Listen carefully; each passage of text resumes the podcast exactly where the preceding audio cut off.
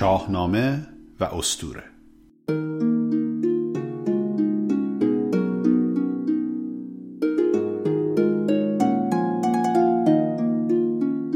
درود بر شما. به سیزدهمین بخش از پادکست شاهنامه و استوره خوش آمدید. من افشین سپهری هستم و این بخش سومین جلسه از دوره دوم کلاس های شاهنامه و استوره است که من در اون ریشه های استورهی داستان فریدون و افزوده های این داستان رو توضیح میدم.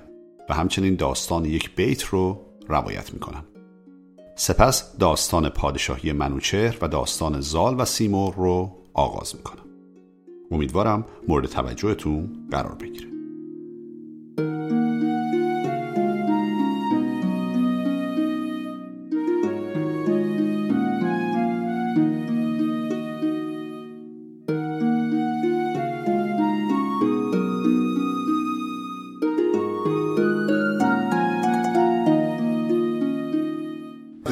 دوستانی که از الان به ما پیوستن و خوش اومدید. خوشحالم که اینجا تشریف دارید و جلسه سوم دوره دوم کلاس شاهنامه اسطوره ما هست. یکی از دوستان دو تا سوال کرده به نوعی یه جورایی به هم مربوط میشه و این شاید بحث جالبی باشه که الان توی چند دقیقه براتون بکنم. ایشون گفته مگه اسم همسر ایرج صحیح نبود؟ پس این ماهافرید کی هست که فرزند ایرج رو به دنیا میاره؟ یادتون باشه سه تا دختر سر پادشاه یمن شدن همسران ایرج و سلم که همسر ایرج هم گفتیم اسمش صحیحه. بعد بعدا گفتیم در شبستان ایرج دختری بود به نام ماهافرید که از ایرج باردار بود. خب این یه خورده به نظر این دوستمون عجیب اومده و شاید به نظر شما هم عجیب بیاد. به خاطر اینکه مفهومی که ما امروزه از ازدواج و همسرداری و تک همسری و این چیزا می‌شناسیم اصلا مغایره. در صورتی که این مسئله مسئله اون زمان نبوده. و در طول شاهنامه شما می‌بینید که بارها از کلمه شبستان استفاده میشه. شبستان حالا اگر بخوایم کلمه دیگه برش بیاریم حرم سراست. این کاملا متداول بوده که هم شاهان و هم پهلوانان هم کلا کسانی که از رده های بالاتر بودن و مال و منالی داشتن چندین تا همسر داشتن و اینها در شبستانشون بودن پوشیده رو بودن و خیلی در ملع عام هم ظاهر نمی‌شدن. که اولا برای جواب این دوستمون که خب این بوده بعد چند تا همسر داشته. و این نکته رو می‌خوام بگم که یه مقدار بهش فکر بکنیم. شاید ورای این سوال دوستمون هستش ولی من اینو به عنوان یه بهانه پیدا کردم که اینو نکته رو اینجا بهتون بگم یه خورده بهش فکر بکنیم. و اون اینکه سعی بکنیم با معیارهای امروزی گذشتگان رو قضاوت نکنیم. این خیلی نکته مهمیه. چون این کاری هستش که متاسفانه داره اتفاق میفته در دوران ما امروز. شاید یه چیزی شنیده باشید به نام کنسل کالچر میگن به انگلیسی که امروز داره اتفاق میفته. یعنی شروع می‌کنن بر اساس معیارهای سال 2021 یا قرن 21 میان و نگاه می‌کنن به گذشته. کسی که 50 سال پیش 100 سال پیش 300 سال پیش 500 سال پیش کاری رو می‌کرده که با معیار امروزی پسندیده نیست رو ما قضاوت می‌کنیم و میگیم پس آدم بدی بوده. پس توجه کنید اگر با این معیار بخوایم قضاوت کنیم شاید بگیم 99 درصد آدم های گذشته ما بد بودن. بردهداری نمونهش چیز بسیار بدیه بسیار ناپسنده و کسی اصلا تصور بردهداری رو امروز بکنه یا اصلا حتی تصور برتری نژادی رو بکنه خیلی وحشتناک و خیلی نکوهش شده و ناپسنده امروزه. اما در طول تاریخ این همه بردهداری وجود داشته. پس هر کسی که بردهدار بوده رو ما باید بگیم آدم بدی بوده. ولی ما می‌تونیم اینجوری به قضیه نگاه کنیم که یه چیزی یه زمانی اصلا شناخته شده نبوده. یا نرم زمان هرچی که بوده همه اونجوری رفتار می‌کردن. تا جایی که آدم ها پیشرفت می‌کنن تمدن بشری پیشرفت می‌کنه. یه سری آگاهی ها به دست میاد. مدل متفاوتی ارائه میشه. آدم ها اونو می‌بینن و اونو میپسندن. و تازه می‌فهمن چه کاری بده چه کاری خوبه. و بعد بعد از اون وقتی که این مدل شناخته شده است اگر برگردیم و همون کار رو دوباره انجام بدیم همون کار نکوهش شده رو دوباره انجام بدیم اون موقع است که ناپسنده. خب؟ یعنی مثلا من می‌بینم توی دیالوگایی که در سطح آمریکا مطرح میشه امروزه میان میگن که او جورج واشنگتن هم برده داشته. پس آدم بدی بوده. جورج واشنگتن که مثلا پدر آمریکا به حساب میاد اینجوری میان میگه خب آدم بدی بوده. تمام founding father به قول خودشون همه آدمای بدی بودن. چون برده‌دار بوده. ولی تصور بکنید در اون زمان اصلا این نرم روزگار بوده. تا حالا قرن 19 هم و زمان آبراهام لینکلن که به هر برده‌داری رو برمیاندازه و حالا همون دیالوگایی که در اون زمان کم کم به وجود اومده و صحبت شده تا پیش از اون این نرم بوده.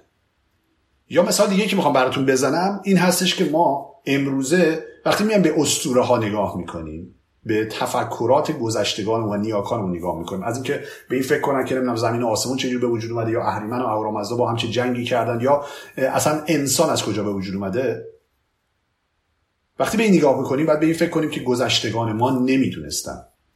بهتر از این نمی‌دونستن. بهتر از اون چیزی که تو ذهنشون بوده بلد نبودن. انقدر دانش نداشتن. پس نباید بگیم که اونها چقدر نادان بودن و چقدر احمق بودن یا هر کدوم از این جمله اما اگه کسی امروزه بیاد همچنان به این باور داشته باشه مثل کسانی که فکر می‌کنن همچنان زمین مسطحه زمین گرد نیست اگه کسی امروزه به این باور داشته باشه خب اونو ما قضاوتش می‌کنیم. میایم میگیم خب این آدم دانش نداره یا آدم نادانه. چون امروزه می‌دونیم امروزه ابزار رو داریم اطلاعات رو داریم همه اینا وجود داره و می‌تونیم بیام بگیم کسی که امروزه اینجوری فکر کنه عجیبه. ولی اون زمان نبوده.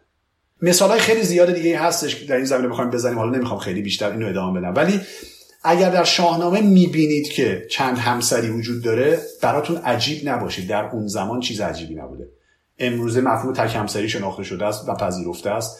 برابری زن و مرد این مسئله خیلی مهمه. برابری زن و مرد امروزه بسیار مسئله مهمیه. هر کس که بیاد بگه که مرد چه کاری می‌تونه بکنه که زن نمی‌تونه بکنه یا باید برتری به اون بدیم همه ما سرزنشش می‌کنیم. برتری نژادی برتری مذهبی برتری جنسی همه اینها امروزه ناپسنده و ناپذیرفته. ولی در یک زمانی در گذشته اینها بوده.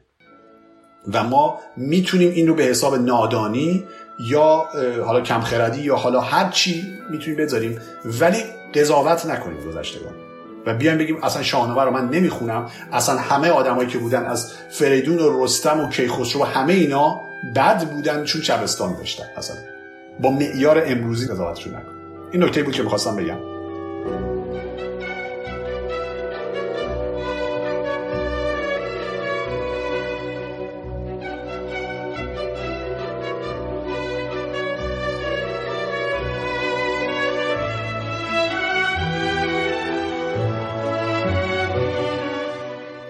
بکنیم در مورد فریدون من براتون بگم.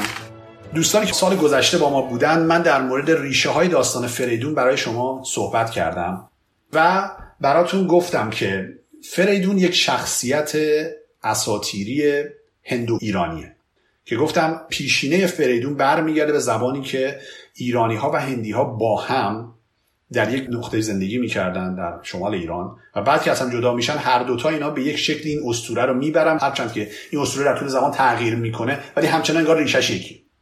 گفتم که نام فریدون در اوستا هست ثرئتونه که در سانسکریت ما اونو داریم ترایتنه که این چقدر شبیه همه. یا نام پدرش میشه آثویا یا آتبیه که اینم باز همون آپتین هستش که آتبین هست. و گفتم که در اوستا فریدون کسی هست که اژدهای سه پوزه سه سر شش چشم رو از بین می‌بره. که اون اژی دهاک هست که در داستان ما شده ضحاک که اون سه سر سپوزه شش چشم تبدیل شده به یک پادشاه ماردوش. و در اسطوره های هندی هم ما این رو داریم. یه اجده به نام داسه هستش که توسط ترایتنه از بین میره و شکست داده میشه. خب پس ببینید این داستان شبیه فهمه اما نمی‌خوام دیگه بیشتر و مفصلتر وارد اون داستان های فریدون و زحاک بشم که سال گذشته براتون گفتم. برای توی کانال تلگراممون هستش این داستان ها و من به زودی امیدوارم یک پادکستی هم درست بکنم که تمام این فایل های صوتی رو اونجا براتون بذارم. شاید راحت تر باشه استفادهش براتون که در اونجا من توضیح دادم همینو به طور مفصل. اما امروز می‌خوام به ریشه های بخش دوم داستان فریدون بپردازیم که اون داستان داستان فریدون و پسرش هست. که در دو جلسه گذشته اون رو خوندیم. اولین نکته که می‌خوام بهش توجه بکنید این هستش که آیا این داستان فریدون و سپسرش با داستان فریدون و زحاک ربط خاصی به هم داشتن؟ یه به این فکر کنید.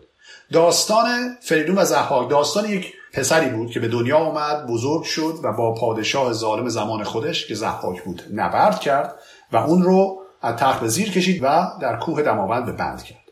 داستان دوم داستان یک پادشاهی هست که پادشاه جهان و جهان رو بین سه پسرش تقسیم می‌کنه. به اون شکلی که دیدیم و بعد بین این سه پسر جنگی رخ میده. یکی از این پسرها به دست دوتای دیگه کشته میشه و بعد بعدا نوه اون میاد و خونخواهی می‌کنه.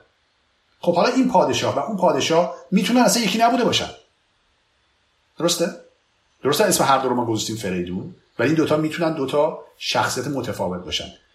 داستان فریدون و آژیدهاک این داستان در اوستا هست. اما داستان فریدون و سه در اوستا نیست. شما همیشه باید به این موضوع فکر کنید که اسطوره های هر ملت لایه های مختلف دارن و این لایه ها در زمان های مختلف به وجود میان و به جایی می‌رسن که اینها یه جایی ممکنه به هم پیوند برقرار بکنن و بشن یه داستان. که مثلا این فریدونی که زحاک رو به بند می‌کنه همون فریدونی میشه که جهان رو تقسیم می‌کنه. اما این داستان و اون داستان می‌تونن در دو زمان مختلف به وجود اومده باشن و حالا براتون هم میگم در چه زمانی ممکن به وجود اومده باشن این داستان ها ولی خلاصه می‌خوام فقط به این فکر کنید که اینها می‌تونن یه داستان نبوده باشن ولی به هم وصل شدن. وقتی ما به شاهنامه می‌رسیم یا حتی به مرجع شاهنامه و شاهنامه ابو منصوری می‌رسیم اینجاست هستش که انگار تمام این اسطورهای ما شکل یک داستانگونه گرفتن و به شکل یک زنجیره در اومدن که از کیومرس شروع میشه و میاد تا می‌رسه به انتهای ساسانیان. و انگار همه اینا پدران و پسران بودن و همینجور میان و پهلوانان و شاهان اینا همه به هم مرتبطن. ولی در واقعیت این داستان ها زمان های مختلفی به وجود اومدن و بعدا به همینجور پیوند خوردن. به همین خاطر که شما میان می‌بینید که یه شخصی یه دفعه هزار سال داره. به خاطر چی؟ به خاطر که در چندین جای مختلف از این زنجیری که شما ایجاد کردین داستانی برای اون شخص وجود داره. که وقتی حسابشو بکنید جمع بزنید می‌بینید 500 سال 1000 سال 700 سال زندگی می‌کنه. این از اینجا میاد. این طول عمرای بزرگ هرچند که بعضی از اینها در اسطوره اصلا بیان میشه. مثلا جمشید که 700 سال بوده یا ضحاک که 1000 سال بوده. اما مثلا رستم و شما اگه حساب بکنید بابا چند تا پادشاهی زمانش وجود داشته. یا مثلا شهرناز و ارنواز نمونه خیلی واضح این هستن که خواهران جمشید بودن. که زحاک اینا رو به بند می‌کنه و بعد هزار سال میگذره و بعد از اون تازه نمیشه همسران فریدون و براش بچه میارن. خب چجوری همچین اتفاقی افتاده؟ این خیلی واضح در اسطوره های ما سنگ هوکه و ارنوکه اینا رو گفتم. اینها همسران آجیده هاک بودن که فریدون آرزو می‌کنه اینو در آبانی اش داریم. آرزو می‌کنه که بتونه اینها رو به دست بیاره. آرزو می‌کنه که اجیده هاک رو شکست بده و همسرانش رو به دست بیاره. خب؟ پس این می‌تونه همسران زحاک بوده باشن در آخر عمرش که فریدون اینا رو به دست میاره و همچنان مثلا دختران یا زنان جوانی هستن. ولی دیگه به جمشید متصل نمیشن که مجبور باشن هزار سال زندگی بکنن در طول زمان. حالا در یه جای دیگه ما داریم اینا خواهران جمشیدن و اون خواهران جمشید دوباره ممکن به فریدون متصل نشن. اینا که من وصل می‌کنی همچین شکلی می‌گیرن. الان مثلا همین جواب این دوستمون گفتم جواب بخش دوم سوالش رو بدم. اینجا این هست که ایشون پرسیدن گفتید نوه زحاک هم تو سپاه سلم بوده؟ آیا این نوه مادر بزرگش ارنواز و شهرنازم جواب میشه نه. به خاطر که اصلا شهرناز و ارنواز و این داستان نوه زحاک اینا رو شما اصلا باید به عنوان دو تا داستان کاملا جدا در نظر بگیرید که این دوتا اومدن تو این مجموعه کنار هم قرار گرفتند. و هیچ دلیل نداره که بیایم بگیم این نوه اون بوده. حالا یه مثال دیگه براتون بزنم. مثالی که حالا در داستانهای یکی دو جلسه آینده خواهیم خود داستان مهراب کابلی. خب پادشاه کابل که حالا برای دوستانی که داستان نمیدن خیلی نمی‌خوام توضیح بدم. ولی به هر حال مهراب کابلی حامی ایران حامی زال و سام و فرمانروایان سیستان. ولی بعد زمانی هستش که رستم کشته میشه به دست برادر شغاد. شغاد که رستم رو می‌کشه با همدستی شاه کابل این کار رو می‌کنه. خب که بعضی ها به اشتباه اومدن اسم این شاه کابل رو گذاشتن همون مهراب گفتن مهراب خیانت کرده به رستم. در صورت که دلیل نداره اون باشه. و تا اونجایی که من می‌دونم در اون بخش داستان شقاد نام مهراب رو نمیاره. میاد میگه شاه کابل. و این شاه کابل دلیل نداره همون مهراب کابلی باشه. به همین خاطر که باز من تاکید می‌کنم به لایه های مختلف اسطوره حتما توجه داشته باشیم. پس داستان فریدون و پسرش با داستان فریدون زحاک بند کن می‌تونه کاملا داستانهایی جداگونه بوده باشه. دکتر زبیالله صفا معتقده که اصلا داستان فریدون و پسرانش داستان کهنی نیست و نمی‌تونه کهنتر از زمان اشکانیان باشه. و استدلال جالبی برای این موضوع داره. ببینید شما این سه پسر همونجور که دیدید نماینده و پادشاه سه قوم و سه ملت میشن. و این سه ملت که یکی در شرق و یکی در غرب و یکی در مرکز این داستان زایده پرداخته ذهن ایرانیانه. ایشون میاد میگه که در پیش از دوران اشکانی ما در شرق ایران دولت قدرتمندی نداشتیم. در غرب ایران داشتیم. خب یونانی ها رو داشتیم و پیش از اونم آشوریان رو داشتیم و بابلیان رو داشتیم و مصری ها رو داشتیم. همه اینا دولت های قدرتمندی در غرب ایران بودن. ولی در شرق ایران ما یه سری قبایل وحشی رو داشتیم ولی دولت ثابت قدرتمندی نداشتیم که این داستان امکان شکلگیری رو داشته باشه. اما ایشون میگه که در دوران اشکانیان هست که یک سری از اقوامی که در غرب ایران ساکن میشن و پادشاهی درست می‌کنن مثل الانان مثلا یا قبایل تخار اینها کسانی بودن که از شرق ایران حمله می‌کنن به ایرانیان و اون موقع است که این داستان امکان شکلگیری داشته. این سه قوم می‌تونن در شکل این سه پسر فریدون به شکل یک استوره در این نظر ایشون هست. هرچند که من خیلی مطمئن نیستم راستش به خاطر اینکه ما سکاها رو در شرق ایران داشتیم. در دوران هخامنشی اگه نگاه بکنیم هم کوروش و هم داریوش جنگ های متمادی با سکاها می‌کنن. حتی به روایتی به روایت هرودوت کوروش در جنگی با سکاها کشته میشه. و داریوش هم با سکاها جنگ های بسیار طولانی می‌کنه و جنگ هایی که موفق نمیشه اینها رو شکست بده. به خاطر اینا یه سری جنگ های اصطلاح پارتیزانی می‌کردن و می اومدن حمله می‌کردن و بعد برمیگشتن فرار می‌کردن و جنگلا رو آتیش می‌زدن. همش در جنگ و گریز بوده داریوش با اینا. و بعد از این مدت می‌بینه فقط داره وقتش تلف میشه و اصلا نمی‌تونه اینا رو شکست بده. که حالا شاید ما رو به یاد جنگ آمریکا و طالبان در افغانستان بندازه که هر چقدر سعی کردن آخر سر نتونستن این رو شکست بدن. چون جنگ جنگ پارتیزانی بود. جنگ با یه دولتی نبود که دوتا لشکر رو به هم قرار بگیرن و جنگ بکنن. به هر حال در شرق ایران هم وجود داشتن و حالا می‌خوام به اینجا برسم که این شرقی ها و غربی ها چه تفاوتی با هم داشتن تو ذهن ایرانیان. الان ادامه براتون اینو توضیح میدم. پس می‌تونسته شاید شکل بگیریم داستان کهنتر اما مدرکی ازش در اختیار نداریم. همونجوری که گفتم ما در اوستا نداریم این ریشه داستانی رو که نشون بده که این سه پسر مثلا وجود داشتن و جهان رو فریدون بین اونا تقسیم این وجود نداره. اما در یک جای اوستا فقط که در فروردین یشت هست اشاره میشه به سه تا کشور. که این کشورها اسمشون هست آیریانا تو ایریانا و سایریمیانا ببینید چقدر شبیه این سه تا اسم یه بار دیگه میگم. آیریانا ایرج رو یادتون میاره. تو ایریانا که یاد تور میافتید. و سایریمیانا که سرم که بعدا شده سلم رو از اونجا آوردن. پس تقریبا می‌تونیم بگیم این داستان از این سه تا نام اومده که نام سه تا کشور بودن که اتفاقا فروهرهای مردان و زنان پاک این سرزمین ها ستوده شده. حالا برای دوستانی که نمی‌دونن فروهر چیه یا فروهر درستش هست چیه؟ شاید دیده باشین این علامتی که به گردن میندازن بعضی ها علامت بالدار میگن که نماد فروهر هست. و قبلا من توضیح دادم. به اعتقاد زرتشتی فروهر یکی از بخش های وجود آدمی هست. تن، جان، روان، وجدان و فروهر اینا پنج بخش انسان هستند که فروهر از آفریدگار از اهورامزدا اومده در وجود آدمی قرار گرفته و اون رو به کارهای خوب رهبری می‌کنه. فروهر یعنی پیش برنده. این بخش بدن انسان بعد از مرگ به آفریدگار باز میگرده. و مشابه اینو ما اتفاقا در اعتقادات اسلامی هم داریم. این همون چیزی است که بهش میگن نفس مطمئنه. یا ایتو نفس المطمئنه ارجی الی ربک راضیتا مرضیه. میاد یه نفس مطمئنه به آفریدگارت بازگرد. دقیقا همونه. و اینجا حالا به فروهر مردان و زنان پاک این کشورها درود فرستاده شده. اینم حالا پرانتزی در مورد فروهر نکته دیگه که توجه بکنیم اینو باز قبلا گفتم. و اونی که حتما می‌دونید که اوستا در طول زمان مقدار بسیار زیادیش از بین رفته و مقدار کمی از اون باقی مونده. به همین خاطر می‌تونیم به این فکر کنیم که شاید شاید این داستان در بخشی از اوستا که از بین رفته بوده. بخشی از اوستا که امروزه در دست ما نیست رو ما تا یه حدی در تفسیرهای اوستا و متون پهلوی از جمله دین کرد و منتهش می‌تونیم ببینیم.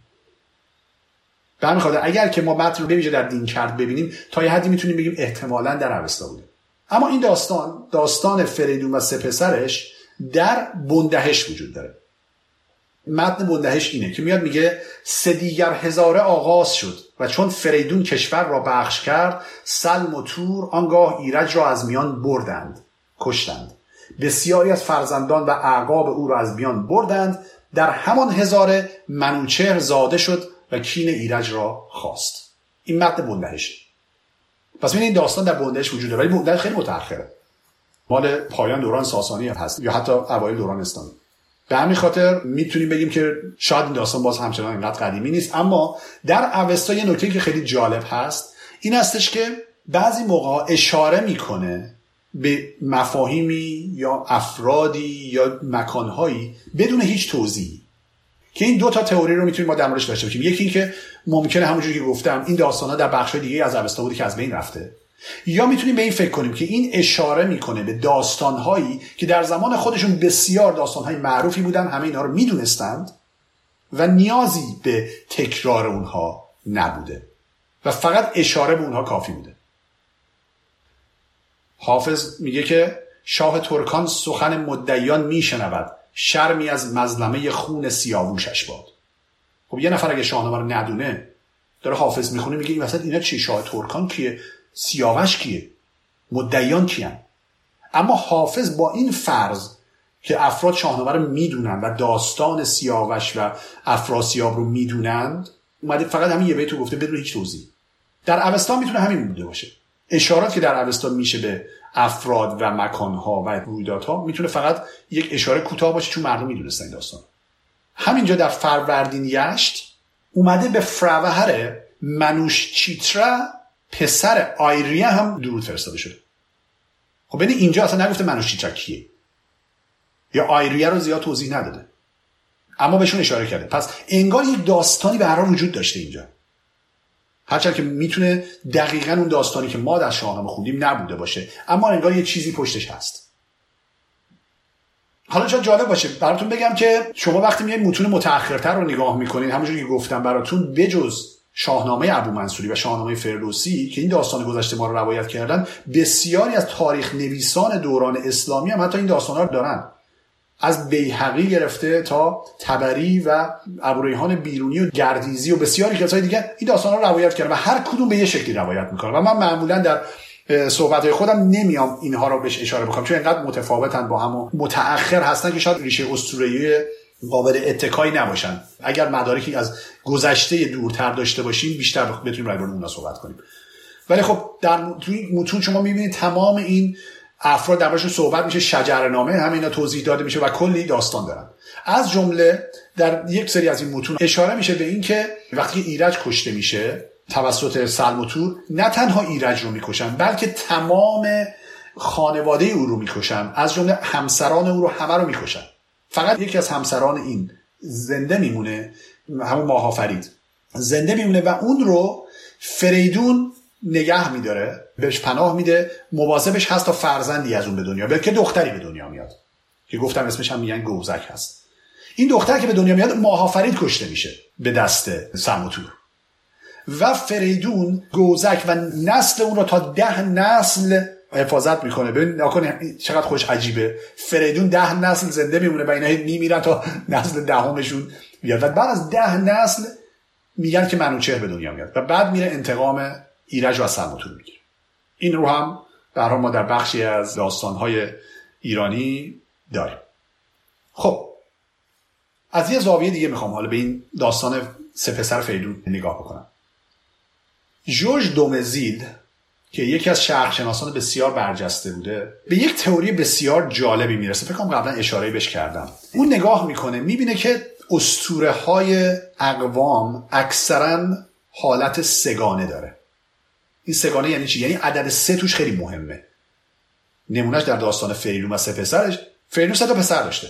جهان رو به سه بخش تقسیم می‌کنه. خب ایشون یه تفسیری روی این قضیه میداره که اصلا معنی یعنی چی؟ معنی که ایشون به دست میاره این هستش که میاد میگه جوامع گذشته حالا به ویژه جوامع شرقی رو مطرح می‌کنه حالت سه طبقه داشتن. مردم از سه طبقه مختلف بودن. که سه طبقه طبقه دینیاران بوده یا پیشوایان دینی طبقه ارتشتاران یا جنگاوران بوده و طبقه کشاورزان یا پیشوران که بعدا بهش اضافه میشه. پس مردم سه طبقه داشتن و این سه طبقه باعث میشه که داستانها و استوره ها هم سلایه بشن سه بخش بشن.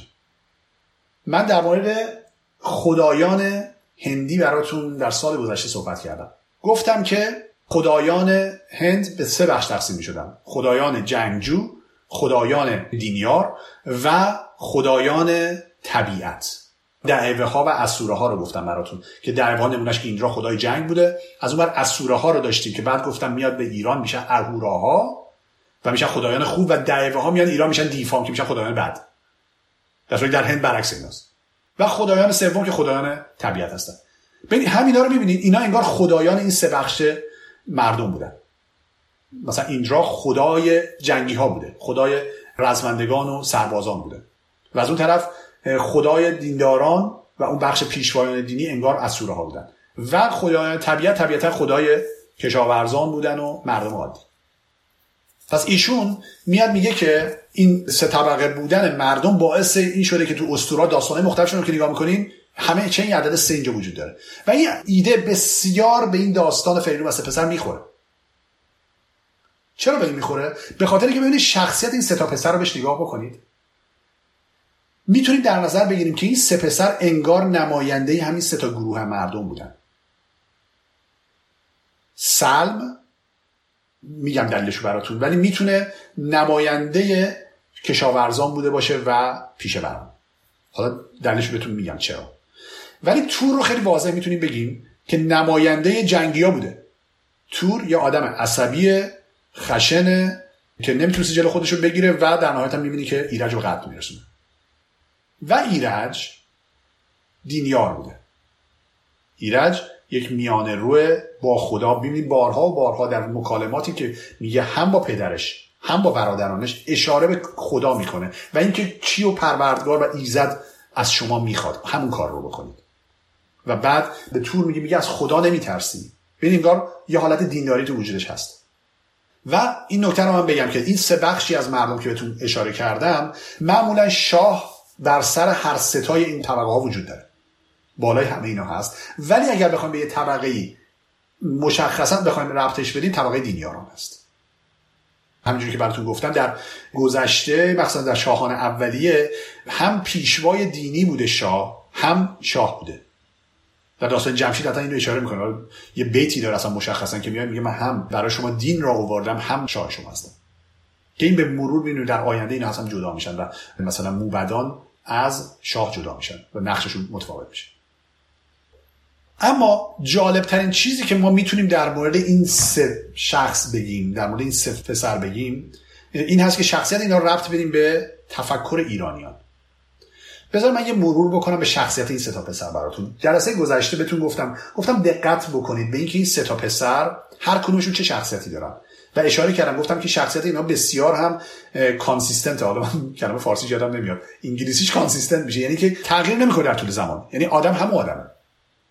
ببینید اولین جایی که ما از این پسران میشنویم جایی هستش که داره در مورد آزمون اژدها صحبت می‌کنه که فریدون اینها رو میاد و آزمایش می‌کنه. سلم چیکار می‌کنه؟ سلم میاد یه آدم عاقل با اجدا نمیجنگه و فرار می‌کنه. پس انگار سلم یه عقلی تو سرش هست. بعدا میایم می‌بینیم در اون جایی که جهان تقسیم میشه بین این ستا سلمه که اول میاندیشه و میف به این فکر می‌کنه که راضی نیست از سهم پدر. پس اولا که به نظر میاد که یه فکری تو سرش هست و دوم اینکه انگار یه مقدارم حالت طمعی هم در وجودش هست. اینم باز بهش فکر کنید.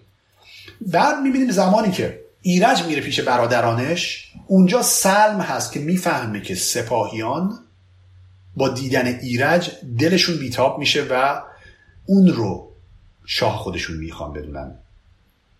که به تور میگه مواظب باش ما اگر که ایرج رو از بین نبریم دیگه این سربازان ما رو شاه نخواهند دونست. اونم باز سلمه که می‌فهمه. حالا بریم شخصیت تور نگاه بکنیم. شخصیت تور از همون اولی شخصیت جنگی و بدون کنترله. به محض اینکه اجدها رو می‌بینه می‌خواد بره باش جنگ بکنه. اصلا به این فکر نمی‌کنه که با اجدها به این راحتی شاید نشه جنگ کرد. میگه نه من شیر باشه اجدها باشه میرم باش میجنگم و بعد زمانی که برادرش برادر بزرگش این حرس و آز و طمع رو در ذهنش میندازه که از بخشی که پدرش بهش داده راضی نیست اونم شاکی میشه. هر چند که شاید اگر یه مقدار بیشتر میاندیشید به این فکر می‌کرد که حتی اگه این تقسیم بندی رو عوض بکنم بازم سهم میفته به پسر بزرگتر. باز چیزی گیر اون نمیاد. اما به این انگار فکر نمی‌کنه. یعنی انگار به نظر میاد که خیلی خرد زیادی نداره. اندیشمند نیست. ولی در مقابل خشمگین و جنگی و غیر قابل کنترل. و وقتی که میاد و با ایرج روبرو میشه جلو خودش رو نمی‌تونه بگیره شروع می‌کنه به پرخاش کردن. حتی از صحبت هایی که ایرج می‌کنه برای آروم کردن اون که میگه اگر کام دلخواهی آرامجوی که انقدر می‌خواد اونو آروم بکنه با این وجود آروم نمیشه. و چه بسا عصبانی تر میشه و بعد صندلی رو برمیاره بر سر رو می‌زنه و بعدم خنجرش رو می‌کشه و ایرج رو سراپاش رو غرق خون می‌کنه. پس این باز نشونه شخصیت خشن و وحشی تا یه حدی بگیم برای تور هست. و در مقابل حالا ایرج شخصیت چی است یک شخصیت میانه رو یک شخصیت آرام همونجوری گفتم تا حدی دیندار و هم در برخوردش با اجده این رو دیدیم هم در برخوردش با برادرانش. که همیشه سعی می‌کنه میانه جوی باشه همیشه سعی می‌کنه آشتی جو باشه و به خدا همیشه فکر کنه که خدا چی میپسنده. حالا این سه تا شخصیت رو نگاه بکنید و ببینید که سوالی که یکی از دوستانم پرسیده بودن. گفتم بودن چرا اصلا فریدون همه بهتر بودن به پسر کوچیک‌تر؟ خب و اینو حالا می‌تونیم به تفکر ایرانیان مرتبطش بکنیم.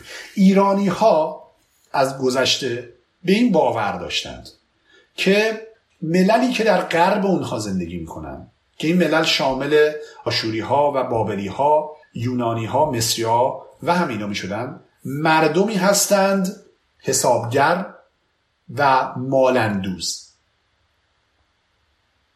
خب ببینید اونا که در غرب بودن در بین النهرین اوج تمدن بوده. از خط گرفته تا بسیاری چیزهای دیگر رو از بین النهرین گرفتن. و از اون طرفم هر با شکوه و جبروت و همه این چیزهایی که داشتن همه مال و منالی که داشتن بسیار مردم ثروتمندی بودن. و ایرانی فکر می‌کردن که اینا خیلی مال اندوزن خیلی به مال و ثروت فکر می‌کنن. حالا ببینیم به همین دلیل عجیب نیستش اگر در اسطوره های ما به این شکل این شخصیت سلم شکل گرفته باشه و سرزمین غرب به او داده شده باشه حالا در مقابل ایرانی ها همیشه فکر می‌کردن که مللی که در شرق هستن وحشی هن. بی تمدنن کسایی که فقط میان حمله می‌کنن بهشون و حالا همونجوری گفتم حمله می‌کنن فرار می‌کنن و وحشی هن. اصلا تمدن خاصی ندارن شهرنشین نیستن و همه اینها تو تفکرات ایرانی ها به صورت تور ظاهر شده. برادر دوم کمخرد عصبی و وحشی. و طبیعتا خودشون رو ایرانی ها دیندار می‌دونستند و میانه رو. پس سرزمین خودشون به پسر کوچیکتر حالا کوچیکترش هم بهش می‌رسم که چرا کوچیکتره؟ می‌رسه به پسر بهتر پسر معقولتر کسی که اونا بیشتر میپسندنش همین در داستان ایرج و سلما تور که ما خوندیم. خب همه ما با ایرج همزاد پنداری می‌کنیم. ایرج آدم خوب است. اون دوتا بدن. پس ایرانیا طبیعی بوده که اونی که در وسط قرارش میدن همون شخصیتی باشه که برای خودشون متصورن و شخصیت خوبه داستان هم هستن. و در مرکز هم هستن. اون هم همیشه هست. ملت همیشه فکر می‌کنن که خودشون در مرکز عالم. پس اینم نکته بعد. خب اما حالا یه نکته دیگه در این که اصلا چرا پسر کوچیکتر؟ این رو میگن که تا یه حدی این داستان و این تفکر از جوامع مادر سالار میاد. داستانهایی که در اون کوچکتر جوانتر برتری میابه نسبت به بزرگترها اینو میگن میگن مربوط به زمانی هست که جوامع مادر سالار بودن. زنها در اون دست بالا رو داشتند. و چه بسا قلات دست اونها بوده کشاورزی دست اونها بوده و اونها بودن که تصمیم گیرنده اصلی بودن. و چه بسا که ملکه حرف اول رو می‌زده. جالبه در بعضی از این جوامع هر سال ملکه شوهر جدید اختیار می‌کرده و جوانان می اومدن با هم رقابت می‌کردن و اون کسی که برنده می شده از بین این افراد می اومده و شاه پیر رو میکشته و با ملکه آموزش می‌کرده. خب این شاید نظرتون الان عجیب بیاد ولی در گذشته دور در بعضی از ملل و اقوام این حالت وجود داشته. پس میان میگن که اگر که شما می‌بینید که کوچکتر بهتر رو می‌گیره یا کوچکتر برتری داده میشه از نظر حالا هر چیزی در این داستان این می‌تونه ریشه در اون داشته باشه. که یک دو تا مثالی براتون می‌زنم. داستان شبیه این وجود داره. الان در هرودوت شما اگر نگاه بکنید که پدر تاریخ هست یه روایتی از یک پادشاه دیگه مطرح می‌کنه که اونم عین همین داستانی که ما از فریدون و پسراش می‌بینیم تقسیم می‌کنه سرزمینش رو بین سه پسرش و بخش بهتر رو به پسر کوچیک میده. این همون داستان یا از اون جالبتر داستان زئوس و برادرانش در اسطوره های یونان هست. من سال گذشته موقعی که داشتم داستان فریدون رو براتون می‌گفتم اشاره کردم به داستان زئوس خدای خدایان یونان و اینکه تولد اون بسیار شبیه تولد فریدون هست. مادرش از دست پدرش کرونوس اون رو پنهان می‌کنه و بعد اون بزرگ میشه با پدرش میجنگه و اون رو شکست میده. و از شیر بزی هم تغذیه می‌کنه مثل فریدون که از شیر گاوی تغذیه می‌کنه. خیلی شباهت هست. اما این تیکه که می‌خوام براتون بگم اتفاقا مربوط به قسمت دوم داستان هست. گفتیم که اون فریدون زحاک ممکنه همون فریدون داستان سه پسرش نباشه. ولی اتفاقا در اسطوره یونان هم ما این زئوس رو داره همین داستان ادامهش رو داریم که در یه بخشی از این داستان داستانی که در ایلیاد هومر نقل شده در جنگ تروبا که حتما شنیدید در موردش برادر زئوس به نام پوزیدون میاد و می‌خواد طرف یونانی ها رو بگیره که زئوس به او پیام میده که نرو این کار رو نکن و به سرزمین خودت که اقیانوس ها هست بازگرد. که در اینجا پوزیدون جواب اون رو میده جوابی که میفرسته براش میاد میگه که درسته که زئوس خدای بزرگی است اما منم کمتر از اون نیستم. و بعد این داستان رو میگه. میاد میگه ما سه برادر بودیم. من بودم زئوس بود و هادس که انگلیسیشون میشه زوس پسایدن و هیدیز. که حالا توی فارسی میگیم پوزیدون و هادس میاد میگه ما سه برادر بودیم که بین خودمون جهان رو تقسیم کردیم. و این جهان دیگه جهان روی زمین هم نیست. تمام جهان رو تقسیم کردن. و میاد میگه چجوری تقسیم کردیم؟ با قرعه کشی هم تقسیم کردیم. بر خلاف داستان خودمون که فریدون اینو بین پسرانش تقسیم می‌کنه و بر اساس شایستگی تقسیم می‌کنه در اونجا در اسطورهای یونان سه برادر اینو بین خودشون تقسیم می‌کنه و با قرعه. و میاد میگه در این قرعه کشی سرزمین اقیانوس ها به من افتاد. سرزمین زیر زمین و سرزمین مردگان به حادث افتاد و آسمان ها نصیب زئوس شد. بریم باز این داستان خیلی شبیه هستش به داستانی که خودم داریم. ها اتفاقا در اینجا در اسطورهای یونان هم اتفاقا زئوس پسر کوچکتره. یعنی اون دوتا از زئوس بزرگترن ولی زئوس سرزمین بهتر که بخش آسمان ها هست بهش میفته پس اینم می‌بینیم باز خیلی شباهت داره به اون داستان خودم و این نشون میده که این اسطوره ها می‌تونن هم از یه ریشه اومده باشن از یک جا اومده باشن و همین که می‌تونن باز تولید بشن. اینم یادتون نره. نشونه هایی وجود داره در اینکه اسطوره هایی هستن که می‌بینیم به شکل بسیار شبیه به هم در نقاط مختلف دنیا که حتی مطمئن هستن که هیچ ارتباطی با هم نداشتن یه موقعی به وجود میان پس می‌تونیم بگیم مفهوم می‌تونسته تو ذهن بشر شکل بگیره در جاهای مختلف. ولی بسیار شبیه هم. حالا دلیل نداره در مورد اسطوره یونان و ایران همین بوده باشه چون به هر حال اینا همشون جزء گروه مردم هند و اروپایی بودن که در یه زمانی با هم زندگی می‌کردن و می‌تونه این ریشه مشترک بوده باشه. اما می‌بینیم اسطوره‌ای بین اینکاها یا مردم استرالیا یا جاهای دیگه وجود داره که اونها باز شبیه هم هستن. و این می‌تونه که مجددا به وجود اومده باشه بدون اینکه اینها هیچ ارتباطی با هم داشته باشن. باز از اسطوره هم چند تا چیز داریم در مورد فریدون که خیلی سریع می‌تونم بهتون بگم در پایان داستان فریدون. یکیش این هستش که میگن که اهورامزدا ابتدا سه نفر رو یعنی فریدون جم و کابوس رو بی مرگ آفریده. ولی بعدا در طول زمان اینها همه به خاطر گناهی که مرتکب میشن میرا میشن. اینو ما در مینوی خرد داریم این نکته که خب گناه جمشید می‌دونیم چی بوده گناه کابوس هم که خب بیکلگیش و کارهایی که کرده مثلا از جمله جنگ با دیوان و این چیزها رو که می‌دونیم. اما در مورد خیلی مشخص نیست که این گناه چی بوده. در دوره های بعد هست که میاد انگار این گناه میشه همون گناه تقسیم جهان بین پسرانش که میاد این گناهی بوده که فریدون مرتکب میشه. همون چیزی که آخر سر زار و خار به خاطرش از دنیا میره این میگن گناهی بوده که مرتکب شده.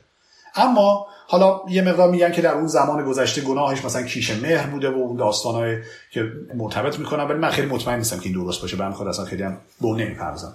اما نکته دیگه که وجود داره این که میگن که سه تا مهارت اصلی داشته فریدون. یکی توان رزمی داشته یکی مهارت پزشکی داشته که اشاره کردم قبلا بهش. بسیاری معتقدن که پزشکی رو فریدون آورده. هرچند که در بخشهایی از اسطوره ما داریم که جمشید پزشکی رو برده. اما در جاهایی از جمله در وندیداد می‌بینیم که پزشکی به فریدون متصل میشه.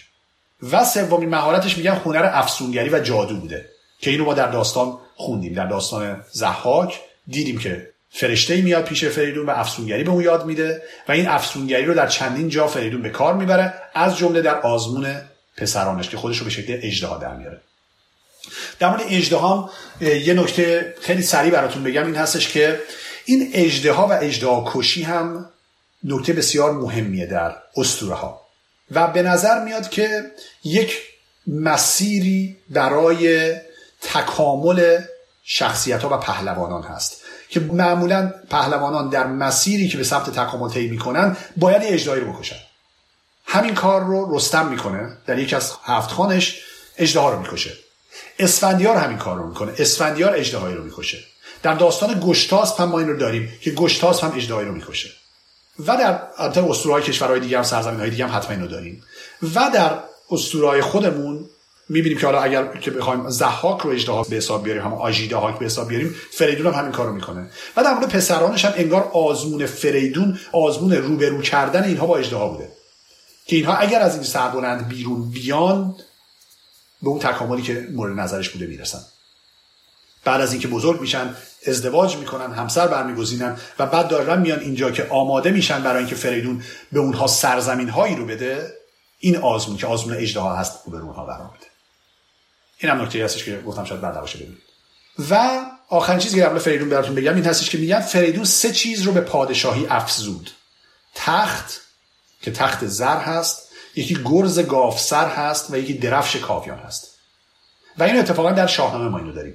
در داستان پادشاهی خسرو پرویز اشاره میشه به اینکه فریدون ستا رو اضافه کرد. اگه دقت کنید پادشاهان قبلی اینا رو نداشتن. این تخت زردی که بعدا می‌بینیم که پادشاهان همه بر روی اون میشینن و نشانه در واقع تخت و گاه و اینها که میگن نشانه قدرت شاه هست این رو اون تخت زری هست که فریدون به وجود آورده.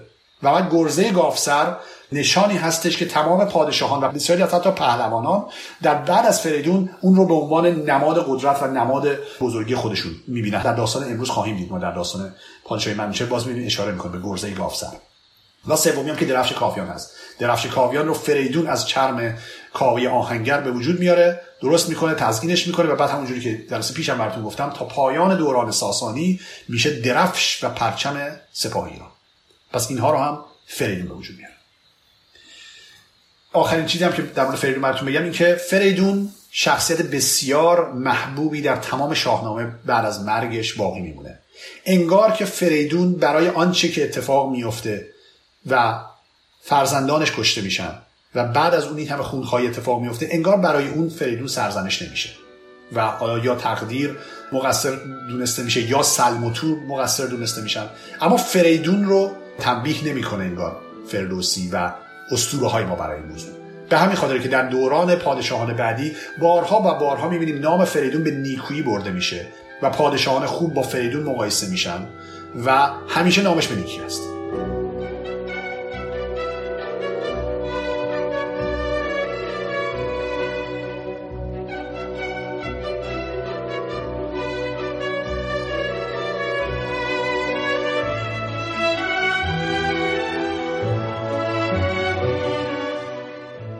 چند تا نکته در مورد الهاقیات براتون میگم براتون چندین بار تا حالا گفتم که شاهنامه زمانی که نوشته میشه توسط فردوسی بعدا توسط ناسخین و کاتبین نوشته میشه و دست به دست میشه و در طول زمان کاتب های مختلف که می نوشتن بعضی ابیاتی رو اضافه می‌کردن بعضی داستان هایی رو اضافه می‌کردن بعضی چیزهایی رو حذف می‌کردن بعضی به اشتباه می نوشتن و چون نسخه های اولیه شاهنامه از دست رفته نسخه هایی که امروز در دست ما وجود داره و خطی هستش اینا با هم تفاوت های بسیار اساسی دارن در بعضی جا. و بعضی موقع خوبه که به این تفاوت ها اهمیت بدیم و واقعا بدونیم این تفاوت ها چیه. بعضی جا مهم نیست. اگه شما همینجوری فقط به شکل تفننی دارین شاهنامه رو می‌خونین که هر شاهنامه بخونین به اندازه کافی شیرین هست به اندازه کافی لذت بخش است اما کسانی که می‌خوان عمیق‌تر به داستان‌های شاهنامه نگاه بکنن خیلی موقع ها سعی می‌کنن که ببینن که چه بخشهایی از این داستان هستش که بعضی از اساتید معتقدن که الهاقیه اضافه شده به این و اون حذف می‌کنن.